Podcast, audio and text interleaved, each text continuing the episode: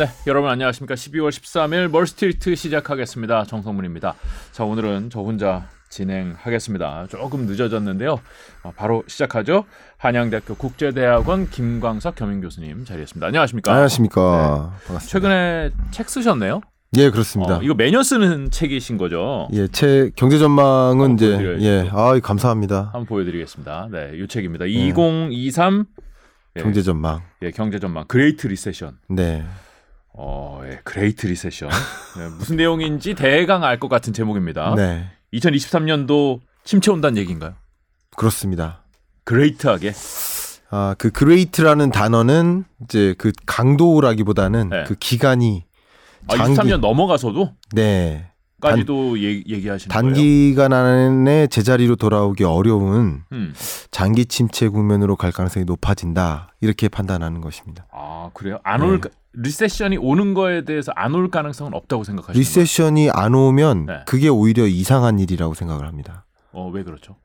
왜냐하면 지금 일어나고 있는 일련의 네. 고물가 네. 그리고 소위 말하는 고금리 네. 이것의 역습을 받는 해가 23년인데요. 네. 그러니까 지금 세계 경제 전망치가 IMF 기준으로만 말씀드리면 네. 올해가 3.2%, 네. 내년이 2.7%. 네.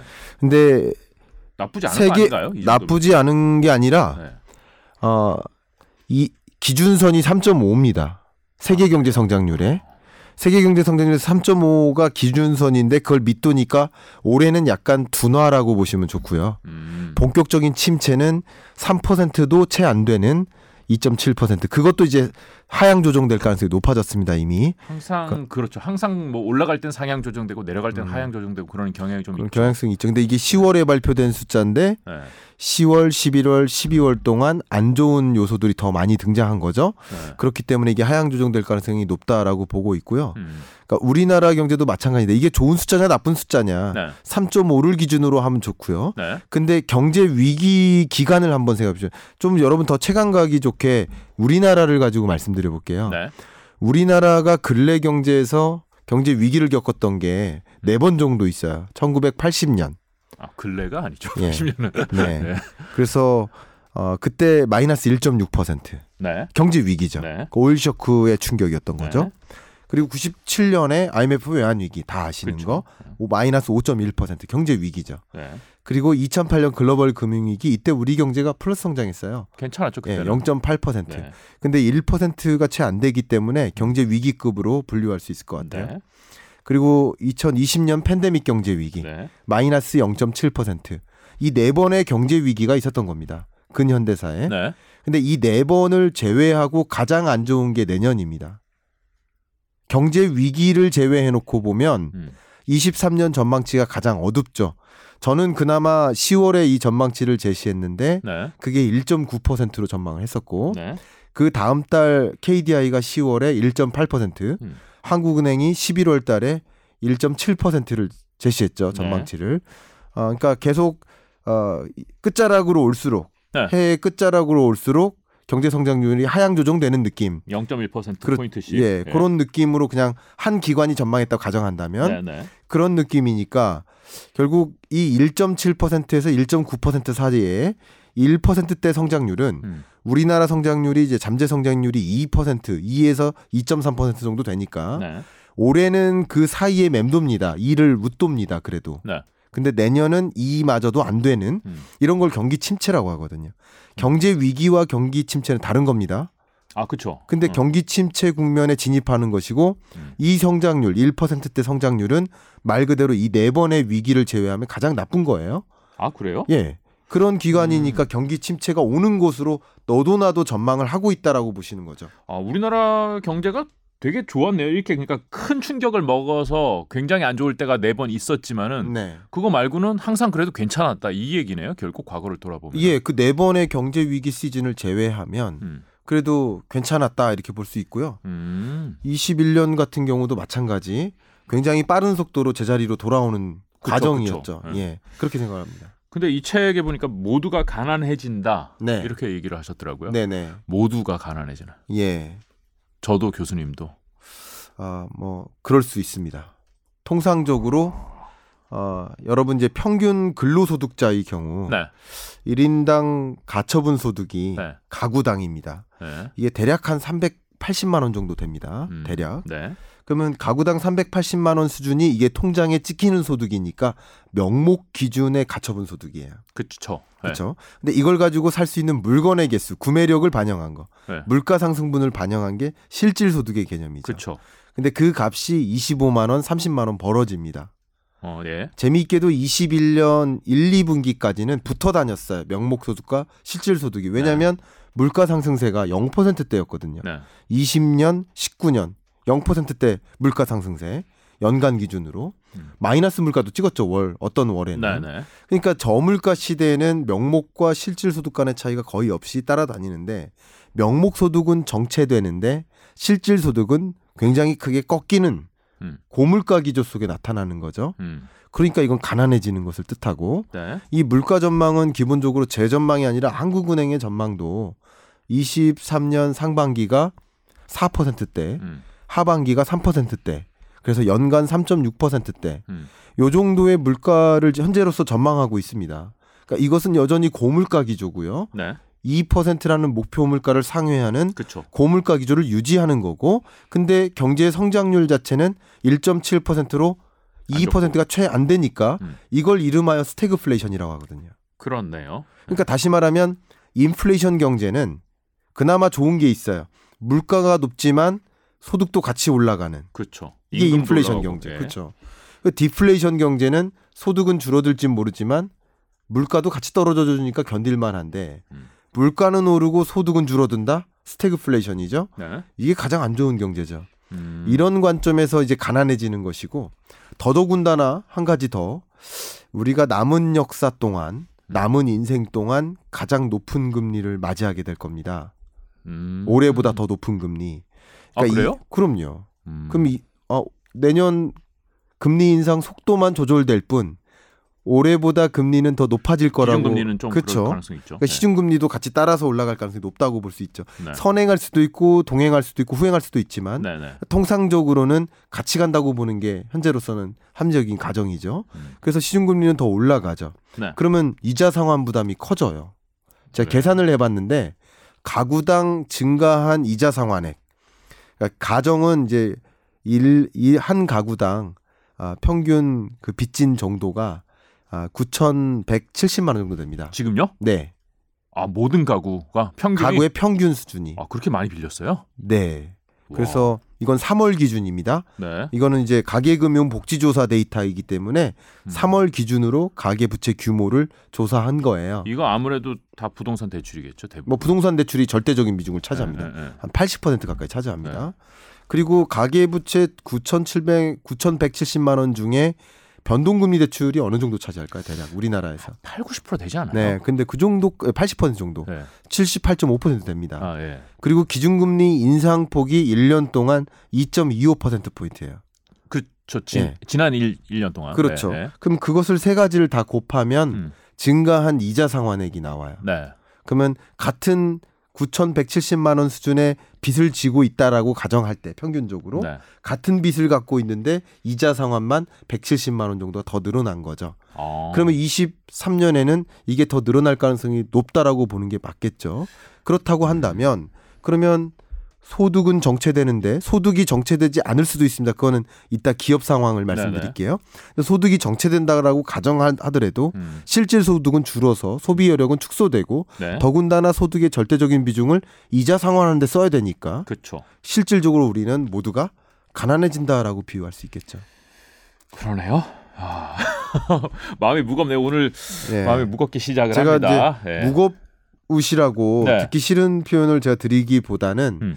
여러분들께서 아 그런 시대적 국면에 진입하는구나 음. 라는 것을 먼저 알고 어떻게 대응해 볼까를 생각해는 보는 자리 그런 자리가 됐으면 좋겠습니다. 그래요. 뭐 예. 어, 뭐 예, 뭐 내년에 좀 무겁게 시작하지만 또 그 하늘이 무너져도 솟아날 구멍도 있고 네. 또뭐 방법이 있지 않을까라는 기대를 해보면서 오늘 좀 얘기를 좀 들어볼게요. 그 네. 최근에 이제 나왔던 뉴스 중에 좀 그래도 긍정적인 게 이제 미국의 소비자 조사를 했더니 물가가 곧 정점을 지난 것 같다. 이제 물가는 상승률은 둔화되고 다 온 것 같다라는 얘기가 있잖아요. 지금 말씀하신 것들에 이제 물론 이건 미국이지만은 네, 것들에는 내년에도 이제 고물가가 유지된다. 네. 어, 내년에도 물가가 만만치 않다. 이 말씀을 하셨는데 물가가 꺾일 가능성도 좀 있지 않나요? 아, 예, 좋습니다. 너무 좋은 질문 네. 주셨고요. 그러니까 물가는 꺾이지 않습니다. 아 그래요? 물가 상승률이 꺾이는 거죠. 아 그렇죠. 예, 굉장히 예. 중요한. 편화이고요. 예. 네, 물가 상승률은 여전히 4, 5%대를 유지합니다. 23년에도 미국 경제가 네. 예.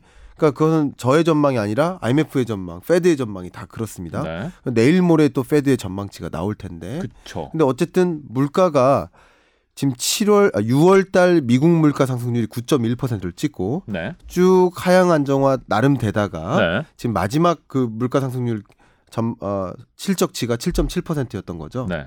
그리고 이제 내일 밤에 나오겠죠. 또 음. 아홉- 밤 9시 반에. 음. 그게 이제 한 7%에 근접하게 떨어지지 않겠느냐. 네. 근데 9.1 뭐 8%대 이 숫자랑 비교해서 7%로 떨어진 것뿐이지. 네.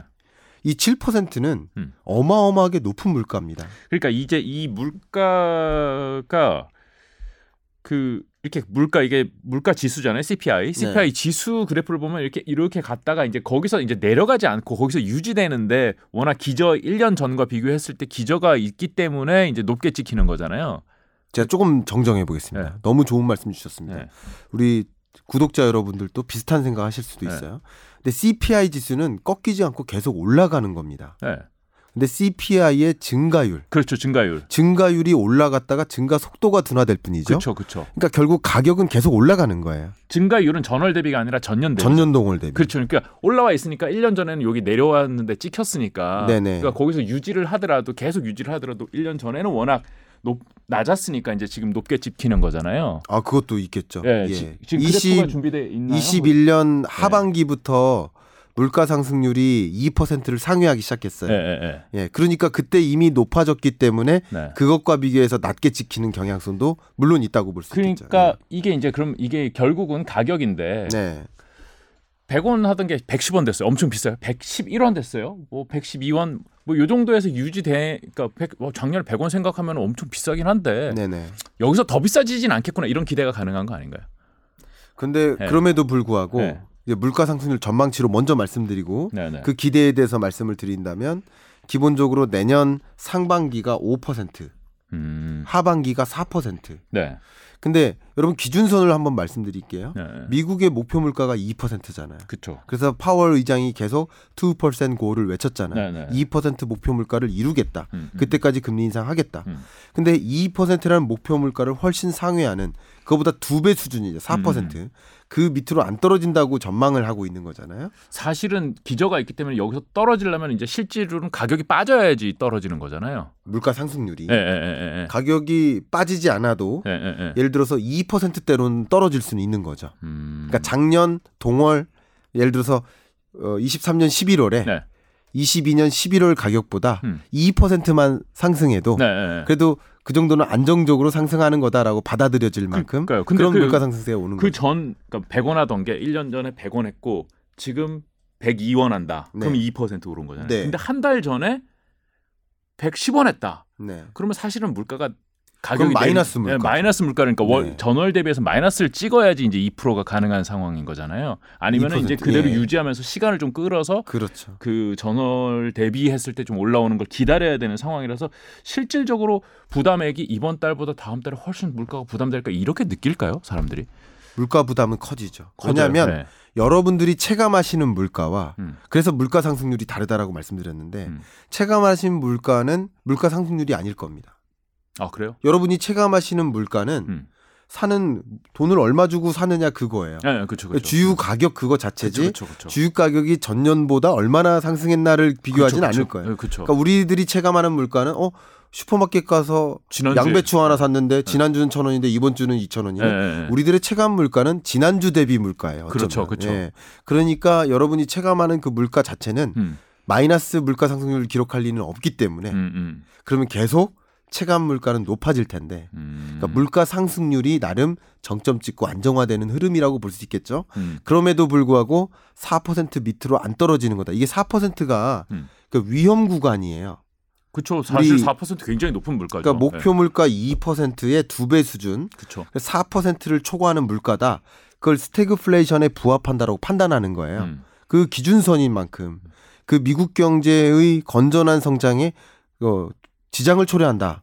할 만한 그런 기준인 거예요. 그러니까 그것은 굉장히 높은 물가가 여전히 지속되고 있다 이렇게 판단하는 게 맞겠죠. 언제쯤 정, 그럼 정점을 찍을까요? 정점은 이미 찍었어요. 아, 그러니까 언제쯤 기준선 어, 우리 그래 아니, 물가는 이제 더 이상 아. 걱정 안 해도 돼. 네, 이렇게 될까요?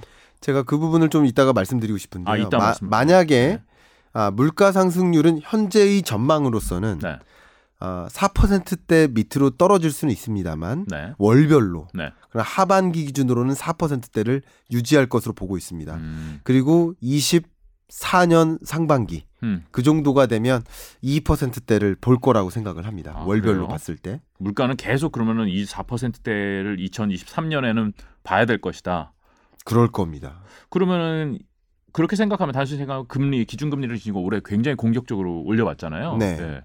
내년에도 금리를 내리는 일은 쉽지는 않을 수도 있겠다라는 생각이 드는데요. 그게 좀 어쩌면 우리 투자 관점에서 네. 굉장히 이 거시 경제를 볼 때 이 투자 포인트가 될 텐데요. 네.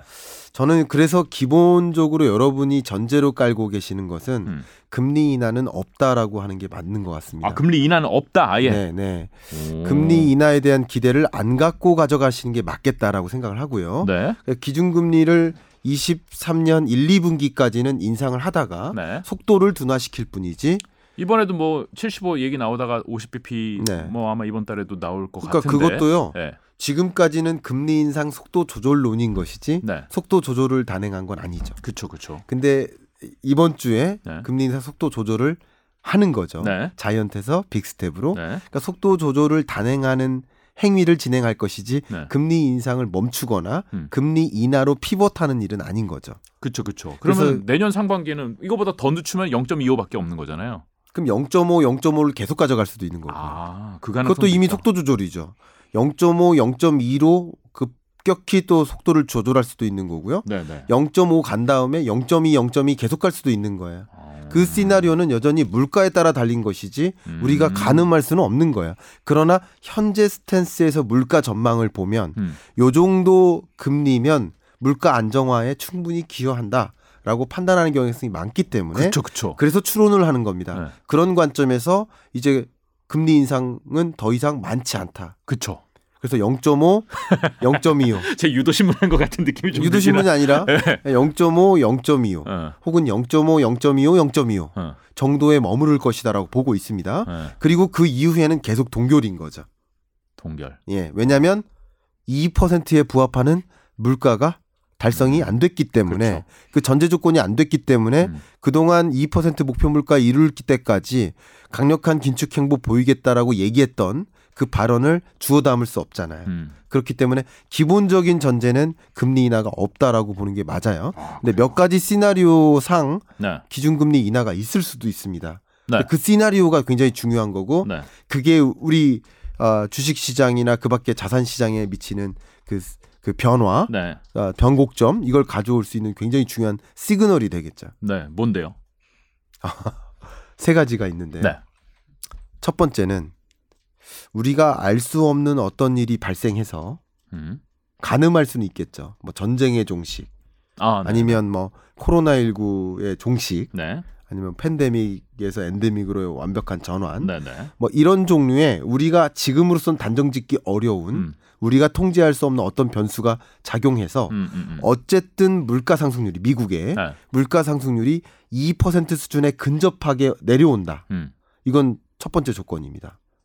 첫 번째 조건이라는 건 그렇게 되면 된다는 거 아니면 그거와 다른 것들이 필요하다는 거예요. 이 시나리오면 무조건 금리 인하 갈수 아, 있는. 다른 조건이 없어도 예, 금리 인하의 조건이 충분히 충족되는 거예요. 음, 전쟁이 끝나거나 코로나가 끝나거나 아니면은 뭐 중국이랑 미국이랑 우리 잘 살아보자 같이 네, 해보자 뭐 네. 하든지 뭐 어쨌든 또 다른 외생적. 무슨 네. 팬데믹이 오거나 네. 해서 어쨌든 물가 상승세가 2%에 부합하는 수준으로 왔다. 음, 음, 음. 그리고 그게 확실하다라고 네. 믿음을 갖는 순간 생각보다 빠른 속도로 금리 인하를 할 수 있습니다. 네. 그거는 선결 조건이었기 때문에 그래요. 근데 그렇죠. 가능성이 많지는 않아 보이죠. 첫 번째. 그렇죠. 그리고 두 번째인데요. 네. 이것도 가능성이 많지는 않아 보이는데 네.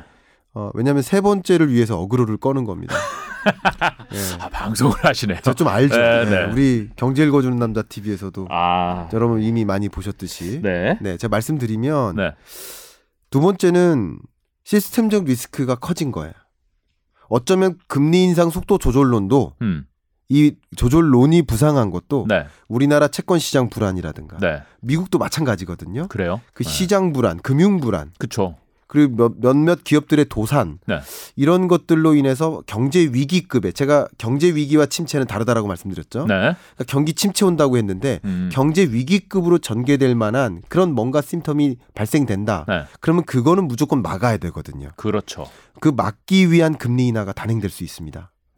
혹은 그런 것이 발생하거나 음. 발생하면 무조건 그거부터 잡아야 되거든요. 그렇죠. 그럼 금리 인하가 단행될 수 있습니다. 그래요. 그러나 이게 차가 과속으로 막 달리다가 속도를 줄이려고 브레이크를 밟는데 브레이크를 너무 많이 밟으면 이 브레이크 잠기면서 차가 휙 돌아가거든요. 네, 그럼 브레이크 놔야 돼. 네, 그 그 상황 말씀하시는 거잖아요, 지금. 그럴 수 있죠. 예. 예. 그래서 그게 두 가지인데요. 가능성은 많아 보이지는 않습니다. 그러나 이런 조건이 만약에 성립되면 음. 여러분 포트폴리오 조정이나 네. 리밸런싱 굉장히 중요한 주제가 그렇죠. 될 거고요. 세 번째가 제가 보기에는 가장 가, 가늠할 수 있는 네. 어, 그런 시나리오라고 생각하는데 가능성이 제일 높다. 네. 지금 목표 물가에 부합하게 물가가 떨어져 주지 않는다면 네. 반대로 네. 목표 물가 자체를 올리는 거죠. 아 그럼 페드가 마음대로 그냥 하는 거 하면 되나요? 그건 중앙은행이 결정하는 겁니다. 아 우리는 목표가 4%야 뭐 이래 버리면 된다고요? 그럼 가능하죠. 그것을 시장이 인정할 만큼의 이것은 네. 주로 네. 주로는 학제 간의 다툼에서 시작됩니다. 그쵸. 예, 저는 개인적으로 2023년 8월에 잭슨홀 미팅 때 네. 그런 일이 있을 있지 않을까 하는 생각을 하고 있어요. 상상을. 이게 가능성이 제일 높다고. 그러니까 경제학자들이 지금까지 생각해왔던 우리의 생각이 잘못됐던 것 같아. 우리는 2% 목표가 아니라 4% 목표로 하는 게 맞는 것 같아. 이걸 해야 된다는 거죠. 당연하죠. 원래 아. 신흥국들의 목표 물가가 어, 어. 4% 4.5% 목표 물가 자체가 다르고요. 네. 우리나라도 1980년대 4% 4.5%였어요. 네. 얼마 전까지만 해도 2.5%였고요. 네. 근래 들어서 2000, 2020년, 19년 그 근래 들어서 2%로 내린 거예요. 네. 그때는 우리의 고민이 뭐였냐면 디플레이션 우려예요. 아, 그렇죠. 예. 마이너스 물가도 찍고 이러다가 뭐 잃어버린 30년 네, 일본처럼 가는 거 아닐까. 네. 그러니까 적어도 2%만큼은 물가 상승률을 끌어올리자. 예. 하는 목표치가 2%였던 거예요. 결국 시대가 달라지고 그 경제 국면이 달라지면 그것에 부합하는 적정 물가를 다시 산출하기 마련이에요. 네. 근데 그 마련하기 위한 논의가 본격화되는 지점이 저는 개인적으로 잭슨홀 미팅이라는 거죠. 어, 미국 경제계 그러니까 경제학자들이 이런 얘기를 이제 슬슬 하는 얘기 하는 사람들이 있나 보죠. 저는 그러면? 이미 했고요. 예. 저 말고도 몇몇 어, economist들이 좀 네. 동의하고 있고요. 아, 예. 예를 들어서 3% new normal이라는 네. 새로운 시대가 올 수 있는 거예요. 왜냐하면. 예. 이렇게 높은 물가 속에 예. 2%까지 부합하는 수준으로 물가가 떨어져 주기까지 기다린다는 것은 네. 너무나 많은 것을 손해 본다. 어, 그러네요. 너무 많은 것을 손해 봐야 그렇죠. 돼요. 우리가 성장이 중요하지 물가에 너무 집착하다가 음. 이거 뭐- 이거 죽도 밥도 안 될 수도 있다. 그래서 우리는 어. 고물가 시대라는 네. 새로운 시대를 맞이하게 되는 것이다. 그래서 3% 정도 물가 상승세 어떻냐라고 네. 이제 논의가 될 거고요. 네. 아마 보수적인 주- 학파에서는 2% 목표 물가를 지켜야 된다. 네. 이쪽에선 3%도 괜찮다. 네. 이런 보통 학제 간의 다툼이 시작돼. 디베이트가. 그렇죠. 건설적인 디베이트죠. 네. 그러면 만약에 네. 연준에서 3%를 좀 수용할 가능성이 있어요. 네. 그럼 그런 3%를 수용하는 과정에서는 보통 보고서가 하나 띠칸이 나옵니다. 그렇죠. 논문들이 막 나오고 그러겠죠. 보고서 그러니까 나오고. 이제 어떻게 보면 그 중앙은행의 스탠스를 보여줄 만한 네. 그 현재 경제를 판단하는데 스탠스를 보여줄 만한 보고서 이름이 있는데 네. 우리나라로 치면 적정 물가에 대한 재검토 음. 이런 종류의 보고서가 나올 가능성이 있습니다. 네. 하반기에 어우, 거의 어, 미래 예측이 확실히 무슨 아니, 이런 시나리오가 굉장히 충분히 가능하다라는 거예요. 음. 예. 그러니까 예를 들어서 가계부채 관련 보고서가 나왔었어요. 얼마 전에. 네. 우리 한국은행에서. 네. 그러니까 가계부채 문제를 자꾸 삼아서 음. 금리 인상하면 안 된다라는 여러 외압들이 있었죠. 국민들의 그쵸. 여론이 있었죠. 그쵸. 정치권의 비판이 있었죠. 네. 가계부채 문제가 총량적인 문제 없고 가계부채 규모 오히려 떨어지니까 음. 가계부채 고민하면서 금리 인상을 멈춘다 이것은 말도 안 된다라는 음. 스탠스를 보여주는 거예요. 네. 그 기관에서 보고서를 내는 건 상당한 의미가 있어요. 음. 저도 이제 현대경제연구원에도 있었고 국채연구원에도 있었고 근데 이 보고서를 부- 발표한다는 것은 음. 그 기관의 의미예요. 음. 우리는 이런 산업을 중요시한다. 실, 심지어 물가 상승률이나 경제 성장률 전망치마저도 음. 어느 정도 의미가 있습니다. 그 기관이 그 경제를 그렇게 바라본다라는 스탠스예요. 네. 그러니까 그런 관점에서 생각을 해 보신다면 아, 이것은 그러면 금리 인하가 있을 수 있겠네라는 시그널에 해당된다는 거죠. 아? 그냥 왜 그러냐면 2%라는 목표 물가가 조정되지 않은 채 네. 그냥 말 그대로 금리 인하를 단행해 버리면 네. 아, 그동안에 금리 왜 올렸느냐? 그렇죠. 너 때문에 나 집값 떨어졌다. 너 때문에 나 주가 떨어졌다. 음. 이런 비판이 굉장히 에, 가혹하게 등장할 겁니다. 네. 그러니까 충분히 받아들여질 만하게 음. 내 그동안에 얘기했던 것을 주워 담을 만하게 논리적으로 설명이 있어야죠. 설명이 있어야 되는 거예요. 어. 그 설명이 목표 물가의 조정이죠. 아. 근데 제가 이게 확정적이라는 게 아니라 다시 한번 강조한다면 네. 앞에 말씀드렸던 것처럼 이 물 고물가가 나름 유지되는 한 네. 금리 인하는 어렵다라고 전제하는 게 맞습니다. 동결. 그러니까 고원을 형성한다. 기본 시나리오는 이게 기본 동결. 시나리오고요. 네. 근데 이 시나리오가 거짓이 될 수 있는데 네. 네. 그세 가지 종류의 시나리오를 제가 말씀드린 겁니다. 어, 근데 이 마지막 시나리오는 혹하는데요, 저는. 혹하십니까? 네, 네. 아, 저는 이렇게 보고 있습니다. 아, 만약에 그래요? 금리 인하가 있다면 네. 이 경우가 가장 타당하다라고 봅니다. 아, 진짜 페드에서 이렇게 보고서 아니면은 뭐 지역 연준이나 뭐 이런 데서 어? 음. 보고서 하나 딱 나오고 바로 금리 몇 달 후에 딱 인하하고 하는 이 시나리오로 간다면은 방금 이 순간이 박제돼서 내년에 네. 네, 저희가 쇼츠로 다시 한번 여러분 소, 소개해 드리겠습니다. 아, 예, 오, 해주시고요. 21년 8월 잭슨홀 미팅 때 두 네. 학파가 싸웠는데 네. 이 인플레이션은 구조적인 문제다. 예, 예, 예, 예. 아니다. 인플레이션 일시적인 거니까 그랬었죠. 이것 때문에 네. 금리 인상할 수 없다. 싸우죠. 그렇죠. 그 두 학파의 다툼 중에 네. 그 중에 하나의 스탠스를 Fed가 취하는 거예요. 그렇죠. 근데 인플레이션 구조적인 거 아니다라는 걸 취한 것 뿐이에요. 그렇죠. 그래서 금리 인상 속도가 늦었죠. 그랬다가 틀렸죠. 예. 틀린 거죠. 예. 그렇기 때문에 이번에도 역시 학파 간의 그런 싸움이 있고 네. 그게 충분한 근거가 있다라고 수용해 나가면 음. 결과적으로는 의견 수렴이 되거든요. 그러면 19명의 FOMC 위원들이 결과적으로 그 둘 중에 하나로 갈릴 수 있어요. 네. 그러면 그것에 무게를 둔다, 나도 동의한다라는 조- 종류로 가게 되면 네, 네. 당연히 그게 수용될 수 있고 특히나 앞에 1, 2번에 해당되는 음. 그 전제들도 네. 그것에 나름 동조를 해줄 만한 근거들. 음. 예를 들어서 물가가 어쨌든 좀 빠른 속도로 잡혀서 3%대 정도로 왔다. 음. 그리고 뭐 시스템 정 리스크가 좀 심각하다. 네. 채권 시장 심각하다. 네. 이런 여러 가지 요소들이 더 같이 부합하면 음. 물가 상승률 목표치를 올려잡을 수 있는 겁니다. 이 세 가지가 같이 만날 수도 있는 거예요. 그렇네요. 아, 이 음. 상황도 안 좋은데 경제학자들이 새로운 이론을 들고 나왔어. 이거 혹하는데? 이러, 이럴 수 있다는 거잖아요. 그러니까 적정 물가라는 것은 영원하지 않습니다. 그렇죠. 원래 그 나라 경제의 그 나라 수준의 그 나라 시점에 가장 최적의 목표 물가를 설정하는 것 뿐인 거예요. 음. 그런 관점에서 과연 2%가 타당하겠느냐 라는 논의를 분명히 할 거라고 저는 아니, 생각합니다. 근데 보통은 이제 물가 수준을 얘기할 때 성장을 같이 보잖아요. 성장이 많이 되는 상황에서 물가가 올라가는 거야. 뭐 어느 정도 감내할 만한데 네. 성장률 자체가 낮게 찍히는데 물가가 막 이렇게 3% 이렇게 찍히면은 이거는 좀 곤란하다. 이런 배경 하에서 이제 물가 적정 물가가 뭐냐 이런 얘기를 하는 거잖아요. 그렇습니다. 네. 그래서 제가 책에다가도요. 네. 뭐라고 표현했냐면 22년은 스태그플레이션이 아니에요. 22년은 체감적 스태그플레이션인 거예요. 네. 왜냐하면 우리의 체감은 저성장이고 음. 우리의 체감은 너무나 높은 체감뿐만 아니라 물가 자체는 높으니까. 네. 그러나 이 숫자적으로만 본다면 22년은 인플레이션 경제야. 그렇죠. 스태그플레이션이 아닙니다. 네. 그러니까 스태그플레이션에 부합하는 그 시절 수치가 안 나온 거죠. 음. 근데 23년은 말 그대로 성장률이 미국 같은 경우도 1%대, 0%대로 떨어지고요. 네. 근데 물가는 높은 물가가 계속 고조되고요. 네. 4% 이상에서 맴돌고요. 네. 그러니까 23년 미국 경제는 스태그플레이션이에요. 네. 우리나라만 그런 게 아니라 음. 결과적으로 이런 스태그플레이션에 가까운 경기는 여기 써놓은 것처럼 한 번도 경험해보지 못한 경기 침체입니다. 음. 경험해본 경기 침체가 아니라 경험해보지 못한 경기 침체인 거예요. 그렇기 때문에 이런 국면에서는 뉴노멀을 찾아가는 거예요. 또 역시 아, 그렇게 생각을 하고요. 다시 한번 강조한다면 2%대까지 물가가 안정화되기를 기다리는 과정은 네. 너무나 많은 것을 포기해야 된다는 거예요. 산 다 태운다는 거예요. 벼룩 하나 잡으려고 산 다 태우면 됩니까? 네. 약간 그런 쪼예요. 그래서 벼룩 그냥 놔두자 어떤 음. 어떻냐 이런 입장이라고 생각하시면 되겠어요. 교수님이 잭슨홀 미팅에 좀 가셔서 음. 네. 설득을 좀 해주시면 좋을 것 같다는 생각이 드는데요. 제가 지난 11월에 이제 FOMC 회의에는 참석을 했었는데 아, 예. 그때도 이런 종류의 아, 질문을 많이 했습니다. 네. 저도 했고 World Bank에 가서도 economist한테 IMF에 가서도 아, 그 다 근처에 있거든요. 세 네. 개가.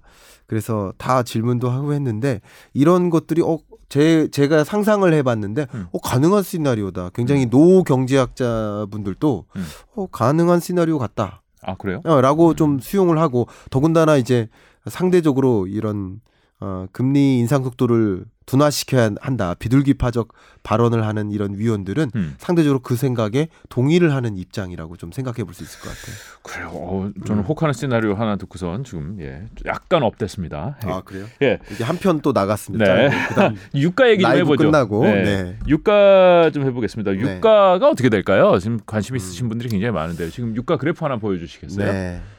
사실 굉장히 많이 올라왔다가 조금 내려와서 안정화되는 음. 추세고 최근 국내 이제 휘발유 가격도 조금 내려오는 것 같고 네. 그런데 어떻게 보세요? 제가 지난 몰스트리트에 나와서서도 네. 그런 말씀을 드렸고 제 채널에서도 계속 경 그 국제 유가 전망을 뭐 주기적으로 보여드립니다. 이거 굉장히 중요하니까. 네. 왜 그러냐면 첫 번째 국제 유가는 우리 몸을 구성하는 70%가 뭡니까? 물. 물이죠. 네. 우리 주변을 구성하고 있는 70%가 뭘까요? 질소. 그게 원유입니다. 아, 네. 공개 공. 네. 이, 이길소라고 해주시지. 네. 아, 재미없어 아, 네. 죄송합니다. 아, 예. 몇명 몇 명 웃었습니다. 네. 네, 댓글로 웃어주세요. 네, 네. 감사합니다. 제가 그만큼 우리를 우리 산업의 어떻게 보면 뭐 핵심 요소기 때문에 네.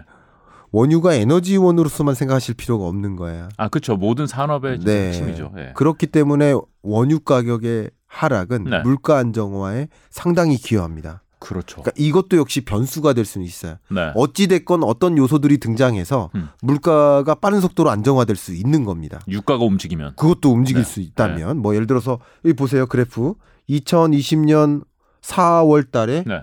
국제 유가가 마이너스를 찍었죠. 마이너스 그러니까 37달러. 있을 수 없는 일이 네. 있었죠. 그때. 이런 선물 시장에서 일이니까 그렇지만 이때 국제 유가도 많이 떨어졌지만 여러 가지 가격이 다 떨어져서 네. 2020년 물가 상승률이 우리나라 기준으로 0%대였어요. 네, 네. 세달 정도는 마이너스를 찍기도 했습니다. 네. 그것을 한번 생각해 보면 그게 실현 가능하지 않은 일은 아니라는 거예요. 뭐 어떤 일도 일어날 예. 수 있어요. 예. 그런데 지금 말씀드리고자 하는 이야기는 네. 이 국제 유가 전망치를 여러분들은 뭐 예를 들어 JP 모건이나 뭐 모건스탄이나 아니면 뭐 몇몇 네. 금융기관들의 전망치를 자꾸 어, 이해하고 그럴 거야라고 혹하시는 분들이 계신데 네.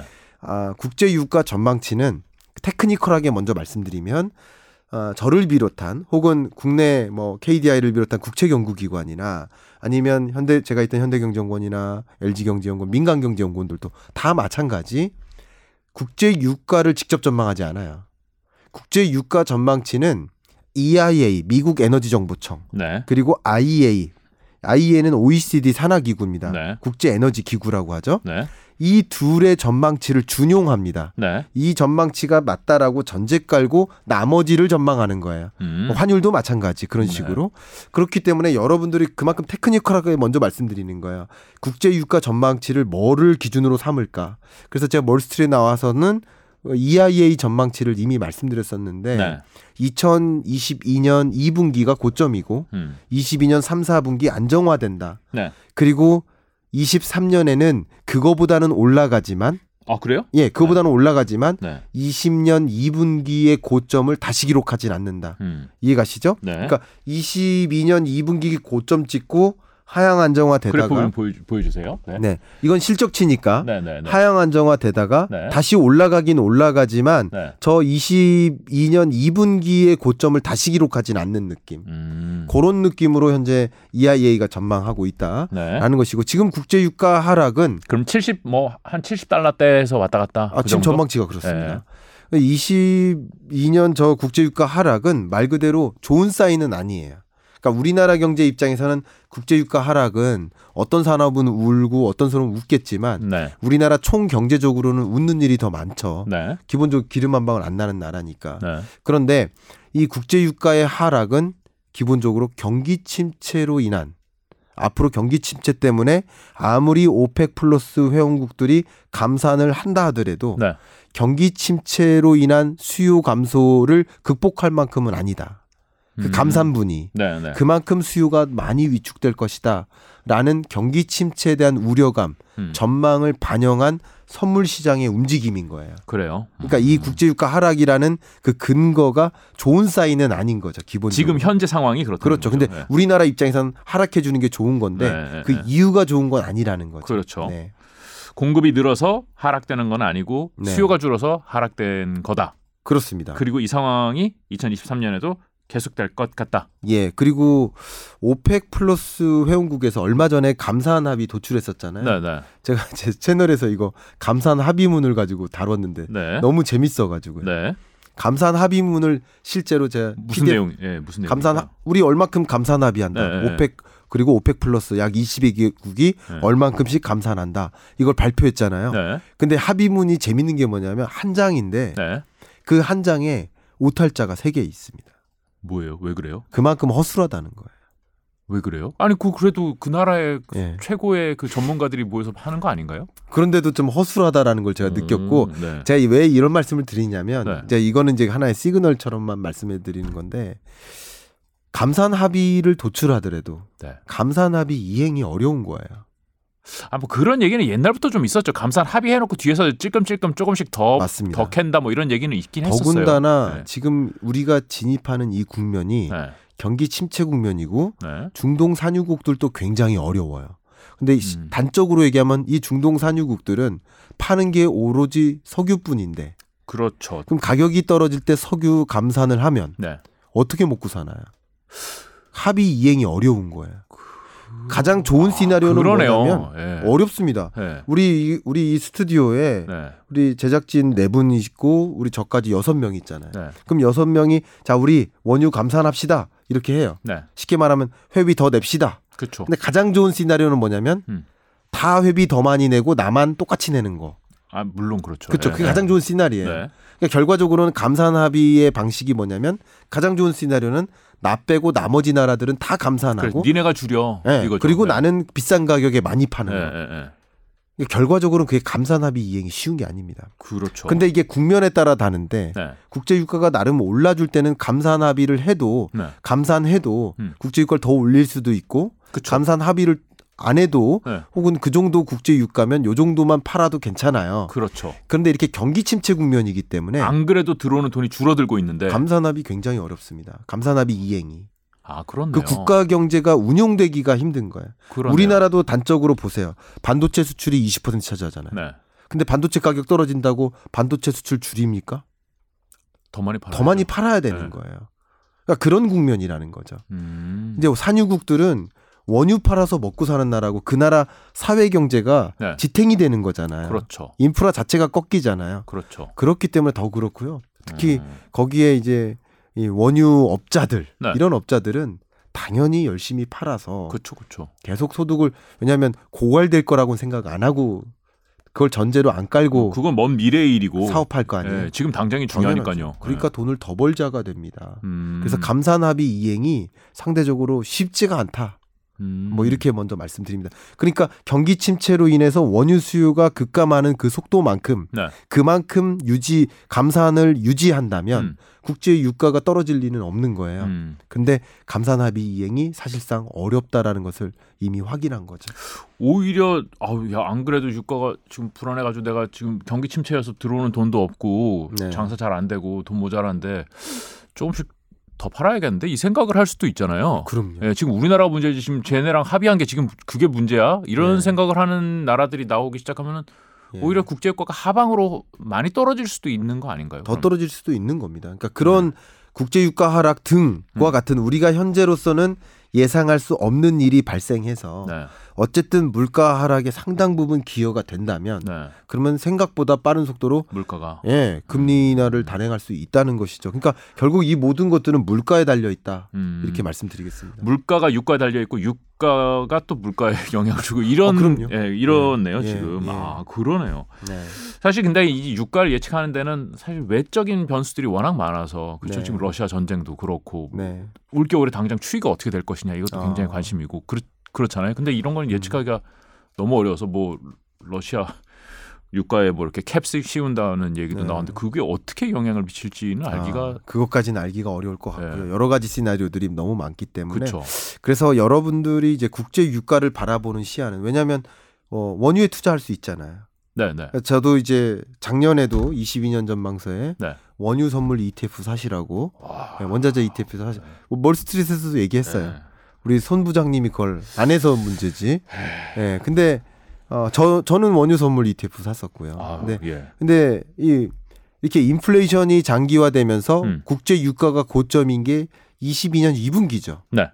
그리고 결과적으로 생각해 보면 물가 상승률도 고점이 6월이었어요. 2분기예요. 그러네요. 그죠? 그리고 국제 유가 선물 시장에서 먼저 찍고 그게 소비자 물가에 반영되는 시간이 있어요. 네. 그런 것까지 생각해 보면 어쨌든 2분기와 3분기 초가 물가 정점인 거예요. 네. 그리고 10월에 물가 상승 물가 정점론이 부상했잖아요. 네. 정점론은 아그 6월 달 물가가 정점이었네 라는 돌아- 것을 음. 돌아보니 확인하는 기준인 거예요. 네, 네. 아 정점론이 부상하는 거. 정점 네, 네. 맞을 거야. 확신해 나가는 과정. 네. 그러니까 결과적으로 그때까지는 이 모든 원자재 가격이 다 치솟았거든요. 그렇죠. 원유나 농산물 원자재나 그러니까 이런 구간은 인플레이션을 야기하는 정점론에 부합하는 그 실적치가 나오는 구간까지가 22년 2분기였으니까 네. 그래서 제가 작년에 추천드린 게 주식하지 마시고 현금 장전하시고 조금 공격적으로 투자하시겠다면 음. 예, 그 원자재 사셔라 이 말씀을 드렸던 거죠. 네, 네. 예, 그래서 그렇게 흘러가는 거라고 볼 수 있고요. 그래서 여러분들이 만약에 국제 유가의 점, 어, 추이의 전망에 따라서 투자하시거나 원유 선물 ETF에 투자를 하시거나 아니면 달러 인덱스 이런 걸 투자하시거나 이런 것들도 잘 생각해 보세요. 국제 유가 정점을 확인하는 지점 지금이죠. 네. 10월 네. 확, 확인했잖아요. 네. 10월에. 그럼 정점론이 국제 유가 네. 정점론. 역시 그게 물가 정점론이에요. 네. 10월. 그리고 그때 환율 정점론이 부상하죠. 그렇죠. 10월쯤에 아 환율 정점 찍었구나. 그리고 이게 주가 저점론이에요. 네. 그리고 그게 금리 인상 속도 조절론이에요. 음. 지표만 달랐지 그러네요. 이 모든 거시경제 지표는 톱니바퀴처럼 형성돼서 같이 움직이기 때문에 여러분들이 그 어, 시점 투자 시점 이런 것을 파악하는데 음. 충분히 거시 지표 가지고 확인할 수 있다는 거예요. 그 지표만 뭐 물가, 국제 유가, 그러네요. 금 금리, 환율 환율. 이, 이 모든 지표들이 주가도 마찬가지 이게 톱니바퀴처럼 같이 연결되어 있는 것이지 뭐는 오르고 혼자 다 이렇게 되는 게 아니거든요. 한번 상식적으로 그 거시 지표를 보면서 지금 어떤 국면일까를 이해하는 게 이렇게 중요하다는 것을 좀 생각해 주셨으면 아, 좋겠어요. 그러네요. 그렇게 말씀을 하시니까 제가 똑같은 질문을 지금 표현만 바꿔서 계속 같이 드리고 있는 정확하십니다. 셈이네요. 네, 예. 정확하십니다. 제가 아니 왜냐면은 네. 환율 물어보려고 그랬거든요. 그러니까 그게 그겁니다. 네. 물가 정점론 네. 다시 정리할게요. 네. 주가 저점론, 네. 환율 정점론, 네. 금리 인상 속도 조절론, 네. 그리고 국제 유가 정점론 정점론. 네. 다 같은 거라는 거죠. 음. 환율도 정점 찍고 지금 내려왔고 지금 말씀을 통해서 유추를 해보면은 자 여기서 안정화되지만 또 많이 떨어지는 거는 아닐 것 같다. 정확하십니다. 아 맞아요? 네, 정확하십니다. 그게 아. 거시지표의 흐름이 나름 어느 정도 메이크센스하게 그려져요. 음. 우리가 설명이 가능한 거예요. 지금까지 이루어진 22년의 여러 경제 지표들의 현상을 설명 가능하다는 얘기는 음. 그 경제 지표를 기준으로 해서 음. 23년을 전망할 수 있다는 거죠. 음. 그렇게 보시면 되는 거죠. 아 그래 환율도 그러면은 비슷하게 그렇게 간다. 정점 이미 그렇습니다. 1,500 한번 찍었고 내려와서 지금 한 뭐 1,300원에서 이렇게 왔다 갔다 하는데. 강달러 기조인데 네. 초강세는 찍었고 네. 정점은 찍었고 안정화. 그래서 제가 사실은 이미 10월쯤에 아마 이 자리에 나와서 말씀드렸던 것 같은데 네. 달러 인버스 투자 추천드린다고 네. 아마 말씀드렸던 것 같아요. 우리 멀스트리트에서 네. 제가 아닌 다른 진행자 계실 때. 예, 손 부장님 예. 계실 때 그거죠. 결국 그런 것들이 정점을 찍고 떨어지는 건 맞으나 그때 아 제가 정확히 기억납니다. 네. 음. 그리고 그냥 통계적으로만 생각해봐도 음.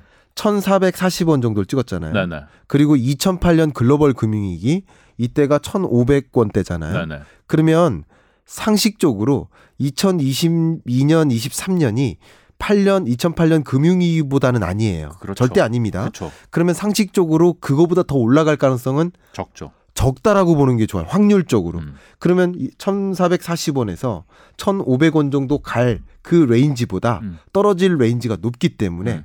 달러 inverse 투자하는 게 적절하다라고 아마 그때 말씀드렸던 것 같아요. 갑자기 생각이 나네요. 네. 그런 거죠. 근데 지금 이제 여기서 많이 먹을 것 같 은 느낌은 아. 지금은 아니라는 네, 거죠. 지금은 아닌 거죠. 그건 주가도 마찬가지입니다. 아마 그거 물어보실 것 같은데. 아, 그러니까요. 제가 주가를 네, 여쭤보려고 그랬는데 주가도 뭐 바닥을 찍었고 여기서 많이 내려갈 것 같지는 않지만 그렇다고 막 폭등할 느낌도 아니다. 네. 네.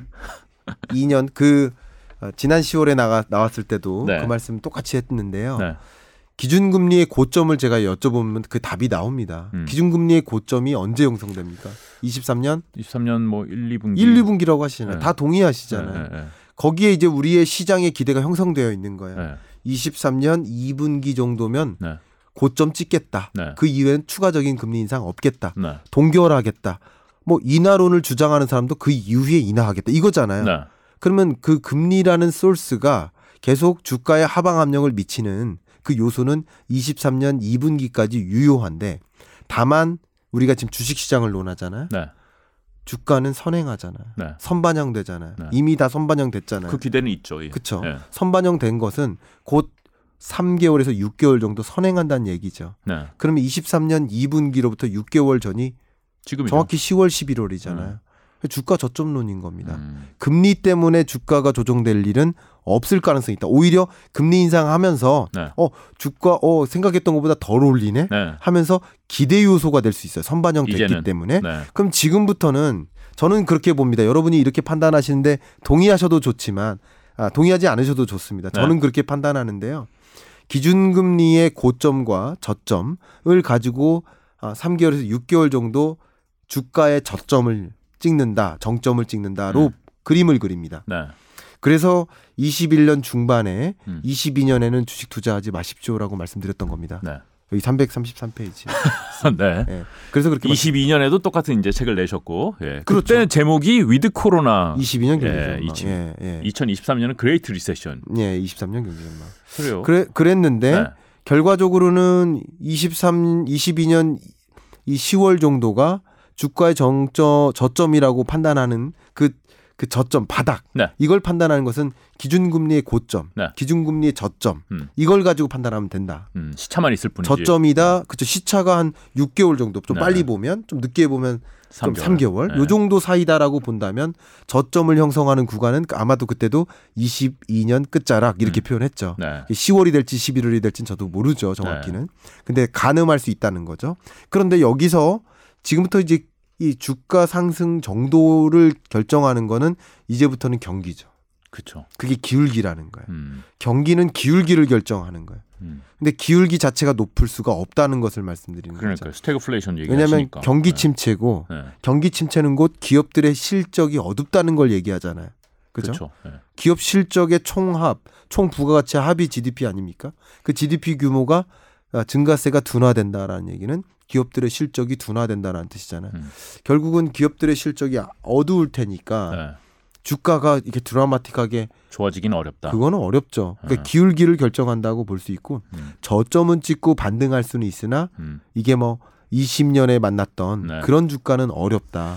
다만 아까 금리 인하의 시그널 같은 거 말씀드렸죠. 네, 네. 그런 지점에서는 또 다시 음. 주식시장에 대거 돈이 쏠릴 수는 있겠죠. 음. 예, 그런 전제가 없이는 지금으로서는 주가를 그렇게 어, 전망하고 전제하는 게 맞겠다 생각하고 있습니다. 그러니까 외생 변수들이 우리가 예측하지 못하는 외생 변수들이 아까 뭐 전쟁, 코로나 뭐 이런 것들이 있어서 어떻게 변화가 있을 수는 있겠지만은 네. 기본적인 시나리오에서는 그런 거는 기대하기가 좀 쉽지 않을 것 같다. 이제 결국 금리든 환율이든 주가든 뭐 거의 다 같은 논리로 이제 이해를 하면 되겠네요. 네, 이런 얘기는 제가 처음 하는데요. 네. 그 전에 경제 전망을 할 때는 네. 제가 이 기관에서 경제 전망을 보고서로 낼 때도 마찬가지 네.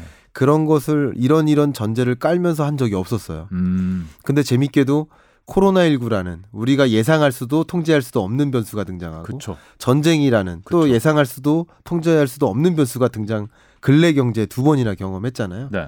그게 23년에 없으리라는 법이 없기 때문에 그냥 단전 짓고 금리 동결합니다라고 얘기할 수가 없는 거예요. 그러네요. 그런 전제도 가능하다라고 말씀드리는 게 맞는 것 같습니다. 자, 미래를 알기가 더욱 어려운 시절이 됐습니다. 지금 거의 같은 질문을 지금 제가 다르게 표현해서 여쭤봤다고 했는데 네. 요거는 조금 달라요. 네. 부동산. 아, 좋습니다. 예, 요거 조금 다르잖아요. 다릅니다. 예. 다른데 영향적인 요인은 네. 주가하고 비슷한데요. 예. 그러나 시점이 다릅니다. 예.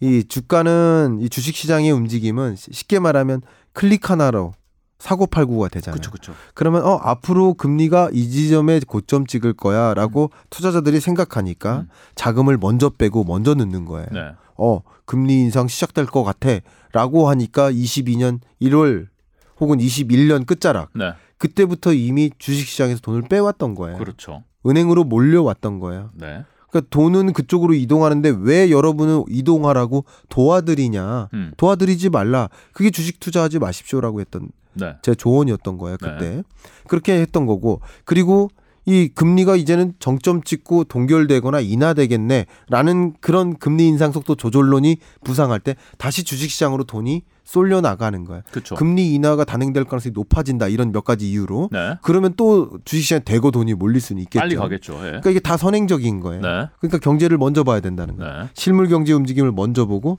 주식 투자는 그 선행적으로 해야 된다는 거죠. 음. 근데 부동산 시장은 네. 동행합니다. 네. 금리에 동행합니다. 네. 그럴 수밖에 없는 게 오늘 어 금리 올라갈 것 같아, 떨어질 것 같아. 그렇죠. 라고 생각한다고. 넣다 뺐다가 안 되죠. 넣다 빼도 안 되죠. 예. 지금 팔고 싶어도 네. 팔리지 않고요. 네. 오늘 부동산에 얘기해서 내놨는데 네. 오늘 계약자가 등장해도 실제 소유권 이전은 몇 음. 걸 있다가 그렇죠. 그렇죠. 그죠? 이사 네. 시점 막 논하고 막 네. 해도 되잖아요. 간단한 일이 아니라는 거죠. 네. 그런 관점에서라도 이 경기나 음. 혹은 금리에 이 부동산 시장이 동행할 수가 없는 겁니다. 그렇죠. 아, 정, 선행할 수가 없는 겁니다. 오히려 동- 후행할 가능성이 후행할 가능성도 굉장히 높습니다. 네. 근데 지금으로서는 동행한다. 왜냐하면 그만큼 우리 국민들이 음. 굉장히 민감해졌어요. 네. 경기를 괴- 경기에 관심이 있어요. 저도 제가 채널을 운영하면서 너무 놀랐는데 네. 예를 들어서 제가 CPI가 발표돼요. 네. 그럼 밤 9시 반에 네. 제가 라이브로 이야기합니다. 그러면 근원물가 어떻게 됐냐는 것에 막 집중해요. 네. 네. 네. 미국 근원 물가 상승률을 가지고 판단해요. 그만큼 경기를 충분히 이해하고 계시고 많이 어, 그 스마트해지신 거 높아지셨어요. 예, 그런 예, 것 같아요. 예, 저도 예, 예. FMC 회의에 아유, 잭슨홀 미팅 결과에 관심 있고 아유, 파월이 뭐라고 얘기했는지 관심 있고 우리나라 하는 그 뭐 위원들은 몰라도 미국의 FOMC 위원들 아시는 분들 많아요. 네. 그러니까요. 네. 그러니까 그만큼 그렇게 됐는데 그래서 좀 당겨졌다고는 생각이 됩니다. 네. 근데 부동산 시장 같은 경우는 금리의 고점에서 음. 조정률이 더 커질 텐데 네. 지금 현재의 조정률이 마이너스 0.5% 수준에 근접했습니다. 음. 주간 단위로. 아, 그렇죠. 예. 주간. 지난주보다 0.5% 빠지고 제가 오, 들어오기 전에 확인하니까 4점 몇 퍼센트 뭐 이렇게 4.8, 예, 0.48. 2주 연속 이렇게 찍혔더라고요. 네, 네, 그렇습니다. 그래서 어 원래 어제 발표됐어야 되는데 월요일 날 네. 어제 발표가 안 됐습니다. 네. 아마 오늘 발표됐을 텐데 네. 그게 어쨌- 어쨌든 마이너스 0.5에 근접한 숫자를 찍은 거예요. 네, 네. 주간 단위로 주간 단위. 하락률이. 근데 이 하락률이 22년 상반기에는 플러스에서 그래도 둔화되는 정도였어요. 네, 네. 그러니까 둔화는 플러스에서 제로를 향할 때, 네, 네, 네. 제로에서 마이너스를 향할 때 침체라고 볼 수 있는데 그렇죠. 네. 경기도 마찬가지입니다. 근데 이렇게 둔화되다가 22년 한 어, 중후반부부터 마이너스로 전환된 거예요. 네, 네, 하락률이. 네. 네, 여기 보시는 이것은 어 지표, 부동산원. 어, 네. 지표네, 지표. 네. 아, 하락률이 나오네요. 네, 네. 여기 맨 왼, 자, 이 어, 선 그래프를 좌측 그래프로 읽으시면 이 빨간색 선과 매매 가격 지수 시청자들이 보고 계신 건 요 오른쪽 거고요. 예. 그 방금 네. 전에 이제 그 주간 단위 상승률 하락률 그거를 시청자들에게 예, 요거를 좀 보여 주시면 될 것 같아요. 네네 네. 이 값이 저 바그래프를 좌측과 비교를 해야죠. 오른쪽과 비교하시면 안 됩니다. 네. 그죠? 좌측과 비교하시면 0.5에 근접하게 떨어진 거죠. 네. 그리고 전세 가격 변동률은 더 떨어졌습니다. 네, 네. 이게 전세 가격은 상당 상당 부분 매매 가격을 선행하는 선행 지표 격이에요. 네. 전세 가격이 떨어지면 그 다음 후순위로 음. 집 가격이 더 떨어져요. 그러면 전세 가격 하락률이 더 높거든요. 그러니까 네, 네. 마이너스 폭이 더 크거든요. 네. 그러니까 집값은 추가적으로 하락할 수 있다고 볼 수 있고요. 음. 지금 금리만 봐도 보더라도 지금 현재 어, 주택담보대출 금리를 비롯해서 가계대출 금리가 지금 고점이 한 7%대입니다. 네.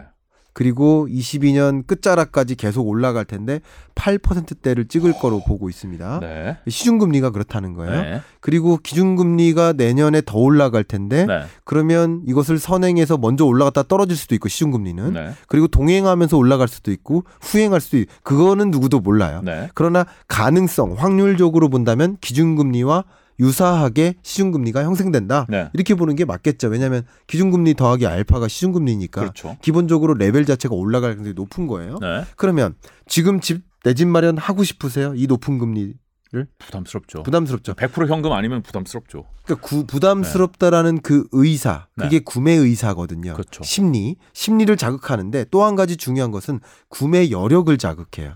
음. 그러니까 HARI라고 해서 House Affordability Index 그 집을 충분히 구매할 여력이 있느냐라는 것을 평가하는 지표가 있는데 네. 이것은 역시 금리와 민첩하게 연동됩니다. 왜냐하면 나 10억짜리 집 살때 네. 2억 대출 받아야 되는데 네. 작년에 2억 대출 받을 때는 100만 원씩만 이자 부담하면 됐는데 올해는 만약에 200만 원이다. 음. 그럼 나의 소득을 감안했을 때 200만 원의 이자를 상환할 만한 능력은 안 되는 거야. 그렇죠. 구매 여력이 떨어지죠. 그렇죠. 재미있는 것은 중간 중간 지표 집값의 중간값이 떨어짐에도 불구하고 네. 평균적인 주택 가격이 떨어짐에도 불구하고 구매 여력이 가파르게 떨어지는 것은 금리가 그 이상으로 가파르게 오르기 때문이에요. 그렇죠. 결과적으로 우리의 구매 여력이 축소되는 거예요. 집값 떨어져도 구매할 수 없다. 예, 지금은 어. 그 수요 측만 본 거고요. 네. 수요 측을 결정, 수요를 결정짓는 변수에 영향을 미치는 변수들이 한 30가지 되는데 네. 그 중에 두 가지만 확인한 거예요. 네. 구매 여력과 구매 의사.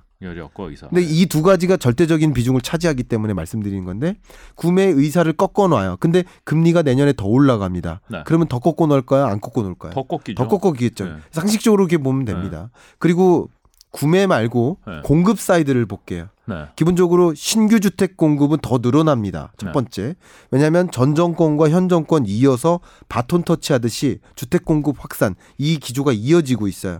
반대로 문재인 정부 기간에는 주택 공급 확산하겠다라고 계획은 세웠지만 실적치가 나오진 않았어요. 그 시간이 걸리니까요. 그게 네. 현 정부 때 나오는 거예요. 네. 근데 현 정부도 계속 이어서 바톤 터치하듯이 공급 확대하겠다라는 거. 네. 그러니까 신규 주택 공급은 늘어나고요. 네. 그다음 기존 주택 공급이죠. 네. 기존 주택 공급은 다주택자들이 집을 정리하거나 아니면 갭 투자자들이 집을 정리하거나 네. 이렇게 보면 되겠죠. 근데 금리가 올라갈수록 이자 상환 부담이 커지니까 집을 더 정리하고 싶어질까 아닐까요? 정리하고 싶어지죠. 그렇죠. 네. 그럼 이렇게 본다면 네. 신규 주택 공급도 늘어나고 기존 주택 공급 의사도 강해지고 네. 지금도 빨리 팔고 싶지만 내년에 더 빨리 팔고 싶은 거예요. 네. 그 그게 더 급해져요. 네. 그러니까 그러면서 금매 성격 혹은 이걸 부실 위험까지 터진 그런 이 집주인 같은 경우는 말 그대로 경매로까지도 몰리죠. 그렇죠. 그런 것들이 가격 하락을 더 이- 유인하는 거예요. 근데 그런 과정에서도 낙찰이 안 돼요. 네. 유찰되고요. 그렇죠. 그리고 금매가 발생해도 아, 더 떨어질 것 같은데 안 받죠. 구매 네. 의사가 떨어지고 구매 여력이 떨어지니까 수요로 연결이 안 돼요. 네. 그러니까 22년 지금 끝자락이 거래 절벽 현상인데 네. 이런 것들은 보통 가격이 조정되는 국면에서 초입에 나타나는 가장 대표적인 현상들입니다. 아 지금이 초입이다. 예. 네. 그리고 금리의 고점이 23년 2분기라 고 가정을 해본다면 네. 그러면 그 조정률은 더 떨어질 거예요. 네. 그 지금 마이너스 0.5%에 근접한다고 했는데 주간. 저는 조금 조심스럽게 주간 단위로 네. 마이너스 1%에 근접하게 떨어질 것으로 와, 보고 있습니다. 그러면 엄청난 폭락이잖아요. 주간 단위로 1%면은. 근데 이것도 폭락이라고 정의하냐 마냐는 네. 정치적인 합의가 안 됐습니다. 네, 근데 네. 지수로 본다면 네. 아직도 23년 중반까지밖에 안 떨어졌어요. 아, 그렇죠. 예. 20 아, 죄송합니다. 21년 중반까지밖에 안 떨어졌어요. 워낙 많이 올랐었으니까요. 그리고 이 값은 20년 1월 기준 음. 그 집값 이하로 떨어지지는 않을 거로 보고 아, 있습니다. 주간 단위 1% 그러니까 이것을 떨어져도. 폭락이라고 볼 거냐? 음. 특히 예를 들어서 집주인은 폭락이라고 할 수 있겠지만 네. 지금 내 집 마련 의사가 있는 분들 입장에 세입자분들은 이게 무슨 폭락이냐라고 할 텐데 음. 전 폭락 여부를 논할 건 아니지만 지수로 봤을 때 20년 1월 달값 코로나19 직전 값 네. 그 가격의 가격 밑으로 떨어지진 않는 거예요. 음. 평균 주택 가격이. 물론 어떤 분은 어 우리 뭐 우리 지방 더 소멸. 도시에 네. 살고 있는데 우리 집은 뭐 이만큼 이렇게 하실 수 있지만 저는 전국 평균 아파트 매매 가격 증감률 네. 이 숫자를 가지고 말씀드리고 있는 중이기 때문에 혹여나 우리 동네는 더 떨어졌다라고 하더라도 그러면 그 그것을 평균에 부합하게 만들려면 다른 동네는 오, 오히려 올랐다라고 판단하는 게 맞겠죠. 그러니까 연 2023년 연간 그렇게 하락을 계속 지속해도 20년 1월 가격 수준까지는 안 떨어질 것이다. 안 떨어집니다. 음. 그렇게 떨어지진 않습니다. 그만큼 상승폭이 컸었다라고 볼 수 있고요. 네. 그리고 이 조정률이 이렇게 이- 진행되다가 마이너스 1%에 부합하게 떨어지다가 네. 그리고 그 마이너스 1이냐 뭐 마이너스 0.7이냐 이게 그렇게 중요한 건 아니에요. 네, 그렇죠. 떨어지는 구간이 중요한 거예요. 그렇죠. 근데 지금 기간을 놓고 보면 22년, 23년 2분기까지 이 하락 그 기울기를 계산해 보면 마이너스 1에 가깝게 나와요. 네. 그- 그렇게 계산한 겁니다. 네. 근데 그 정도가 나올 거고 그럼 23년 2분기 이후에 네. 하락률은 나름 반등할 수 있습니다. 음. 반등하는데 이게 플러스로 반등하는 게 아니에요. 음. 여전히 제로 밑에서 맴도는 거죠. 음. 이렇게 떨어졌다가 하락의 속도가 늦어질 그렇죠. 이렇게. 올라가는 것 뿐이에요. 네. 근데 우리는 언제 사야 됩니까? 보통 집을. 이때 사야 됩니까? 이때 사야 됩니까? 이때 사야 됩니까? 이때 사야죠. 지금 내- 사는 거요? 예. 내집 어. 마련이라는 관점에서는 제일 떨어졌을 때 사고 싶죠. 근데 이건 하락률이 떨어진 아, 거지. 아. 여전히 하락하는 거니까 네. 이때 사라는 게 아닙니다. 아, 그렇죠. 하락률. 여전히 하락하고 있는데 나름 보합에 가깝게 가잖아요. 그렇죠. 이때까지는 여전히 가격이 떨어지고 있는 거예요. 주간 단위로 0, 0.1 뭐 그렇죠. 0에 네. 부합하게 가깝게 가는 지점. 네. 이 지점에 내 집 마련을 단행하는 게 맞지. 음. 저도 왜냐면 제, 제 채널에 오셔가지고 정말 제가 다- 댓글 다 달아드리거든요. 아, 채널 홍보는 진짜 많이 하시는데요. 예, 채널 저 네. 채널 홍보하러 아, 왔어요. 그쪽 채널에서도 저희 네, 좀저 출연료 안 받거든요. 출연료 아, 안 그러시구나. 받습니다. 우리 안 드려요? 안 받습니다 저는. 저 드려 저좀 받아요? 아, 저 3프로 TV도 안 받는데. 신경 좀 신경 좀 써주세요. 아 그냥 안 네. 주셔도 됩니다. 근데 아, 아, 예. 출연료가 중요한 게 제가 여기 왜 왔겠습니까? 아, 네, 예. 채널 홍보죠. 아, 네. 그죠? 그 알겠습니다. 채널 홍보의 니즈에 부합하게 아, 저희 책 홍보도 오늘 해드렸어요. 아, 네, 책 홍보. 네. 그럼 네. 채널 홍보 이제 안 네. 하겠습니다. 근데 제가 왜 이 말씀드리냐면 네. 제가 채널 열심히 하다 보니까 네. 근데 이제 많은 분들이 그 제 이야기에 공감해 주시는 네. 분들이 댓글을 다세요. 그러면 우리 동네는 이렇게 집 많이 떨어 이게 많이 나오는 질문이라서 아, 답변을 그렇죠. 우리 집 이렇게 50%까지 떨어졌으니까 우리 동네 이제 저 신혼부부인데 집 살 사도 되는 거 아닙니까? 음. 이렇게 질문 오시면 저는 그게 초입에 해당되는 국면인 겁니다. 좀 더 지켜보십시오. 음, 보수적으로 접근하십시오. 이렇게 말씀드리는 거예요.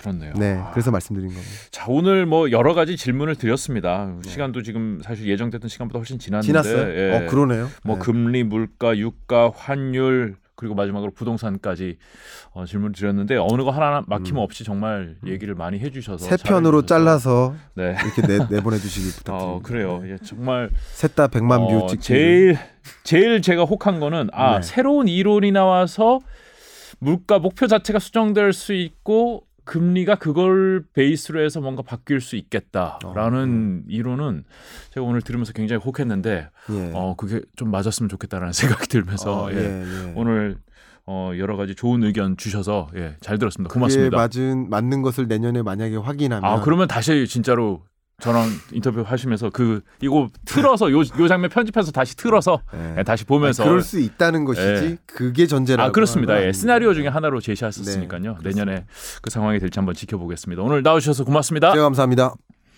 네, 오늘 멀스트리트 여기서 마무리하겠습니다. 저희 멀스트리트 채널 구독, 좋아요, 알림 설정 부탁드리고요. SBS 뉴스 채널도 예, 구독 다 누르셨죠? 예, 오늘 눈 오는데 퇴근길 조심하시고요. 감사합니다. 마치겠습니다.